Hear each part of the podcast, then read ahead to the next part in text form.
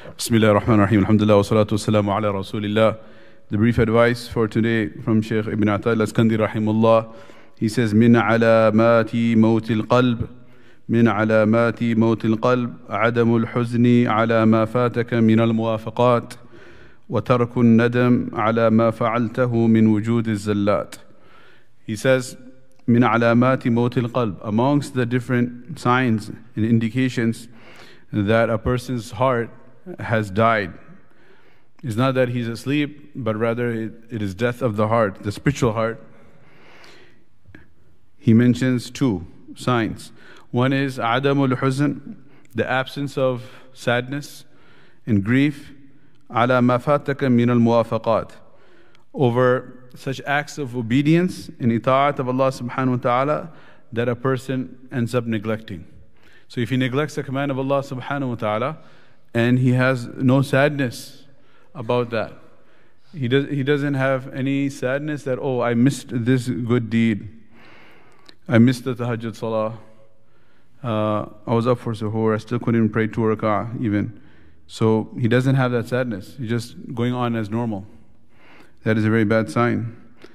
And وَتَرْكُ النَّدَمْ عَلَى مَا فَعَلْتَهُ مِنْ وُجُودِ زَلَّاتٍ And he has abandonment of regret. He has no regret over the mistakes that he has made. The only difference between the first and the second is one is missing out on good deeds, and the second one is commi- is committing sins. The omission of good deeds, omission and commission. Omission of good deeds and commission of sins. So not having the sadness is a sign that the heart itself has has died. And this is borne out, these are his words, but these exact, uh, this same concept is found in the hadith of Rasulullah from the opposite side, converse, which is Rasulullah sallallahu alayhi wasallam mentioned the alamat of iman. So this is the alamat and the sign of the death of the heart. In the hadith of Rasulullah, the marfu', meaning the words of Rasulullah sallallahu alayhi wasallam, it has been presented as a sign of iman. What is that hadith? Rasulullah sallallahu said, إذا سرتك حسنتك وساءتك سيئتك فأنت mu'min. So this is the exact concept. إذا سرتك حسنتك. When your good deed makes you very, very happy. So when you committed a good deed, then you are very happy. Why are you happy? That Allah subhanahu wa ta'ala granted you the tawfiq to do it. You're not happy congratulating yourself, oh, I did a great job, good job to yourself. Uh, but rather, subhanAllah, I am so unworthy, yet Allah has granted me the tawfiq and He selected me to grant me the ability to do this good deed. So a person is happy. Sarratka hasanatuka. Be happy over a good deed. Wasa'atka sayyatuka. And when you commit a sin, it makes a person sad. If this is the condition of your heart, فَأَنْتَ mu'min. Then you are a true mu'min. So this has been alamatil iman. And the absence of these feelings is min alamati motil qalb, is from the signs of the death of the heart. And if we see the lives of the Sahaba radiallahu anhu ajma'in, naturally as not only they were mu'minun, but they were mu'minun of the highest caliber, such that Allah subhanahu wa ta'ala made their iman a standard for us. The iman of Rasulullah is a standard for the ummah as he was the teacher. But the iman of the Sahaba is like the first place uh, students in the class. So the Sahaba and us, by virtue of being the same ummah, we are the examples that we are all in the same class. We are in the back row, right, back bench, barely surviving. The Sahaba, they are there in the front row. But we have a special relationship with the Sahaba because we are classmates, because we are all ummatis. So Rasulullah is the teacher, muallim, he's the innama bu'ithtu, muallim, I have been sent only as a teacher. So when he said the Sahaba are an example, meaning from the perspective of that we are in the same boat. Alhamdulillah, walillah alhamd, we can even say that. We're in the same boat. What is the qadr mushtarak? There is one common denominator is that we are both ummatis of Rasulullah There are certain things that are khususi of Rasulullah specific to Rasulullah Those khususiyat are not for the Sahaba. So we can say, okay, you know, we have uh, some affinity with the Sahaba radiallahu anhu at that level. So that is why Allah subhanahu wa ta'ala said, وَإِذَا قِيلَ لَهُمْ آمِنُوا كَمَا أَمَنَ النَّاسِ When people are we, and we are being told by Allah subhanahu wa ta'ala, Aminu have iman kama aman nas, the way the Sahaba had iman. So we find this sifa of theirs. Uh, and this uh, has been given different examples in the Quran. Well, amongst them, we see like sadness. Sadness over missing out on an opportunity to do good deed.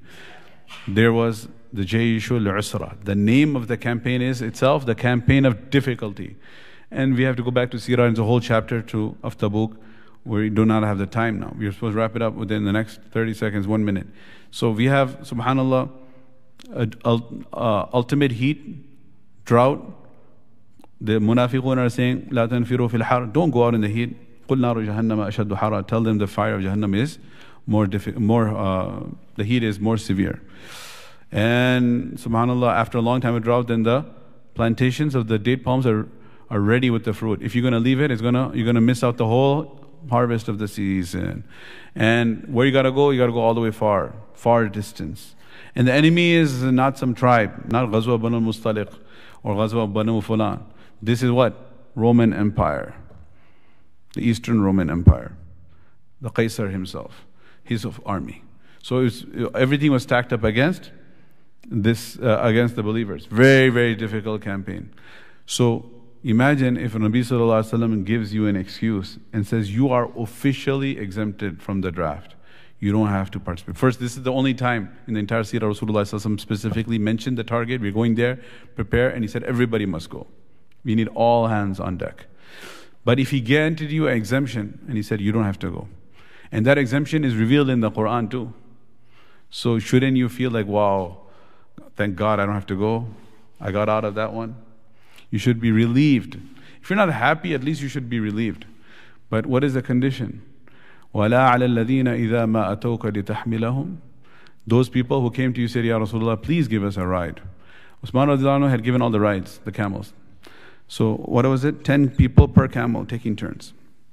قُلْتَ لَا أَجِدُ مَا أَحْمِلُكُمْ عَلَيْهِ You said to them, Oh my beloved fuqara sahaba, sorry I don't have a ride for you. You cannot join us.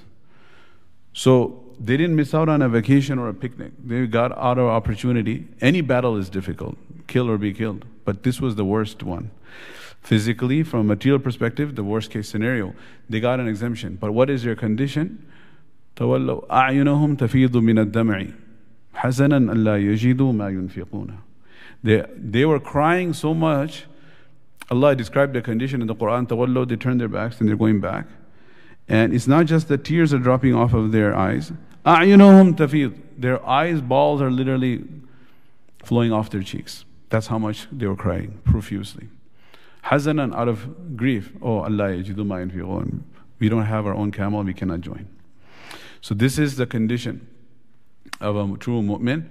When he loses out an opportunity to do khair, he feels sadness. And when he has an opportunity to do good, what happens? He feels happiness. So Rumi radiallahu anhu he was hated by the mushrikeen of Makkah because he was an outsider, an immigrant who came and became rich. So xenophobia and hatred of foreigners was there in the Quraysh too. And he was very rich, but when he went for hijrah, they said, This guy is going for hijrah, he's leaving Makkah, let's go capture him. So they, they ran after him to capture him. And uh, when they found him in the desert, the whole group of 10 people coming, and he's one Suhaib Rumi. He turned around, he said, Stop right there. He says, You see how many arrows I have? I'm going to shoot them. Every arrow is one dead person because I will never miss. Then, when you come closer, I have my spear, another dead one. Third option is then with, the, with my sword, I'll continue fighting until how many I kill, and then you may eventually overpower me. But there's so many certain deaths. Option one. Option two, all my hidden treasure in the different location where I buried it, I'll give you the detailed coordinates latitude, longitude, right? I will tell you exactly where they are, and you can go and retrieve it. Two options, which one you want to choose.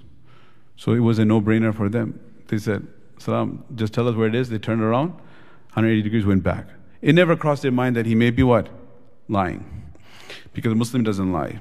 علامات المنافق ثلاث إذا حدث كذب وإذا وعد أخلف وإذا اؤتمن خان. The munafiq lies. The Muslim doesn't lie. In the era of Rasulullah May Allah bring that era back. So, so then uh, they went back. So he lost all his wealth. His entire life savings are gone.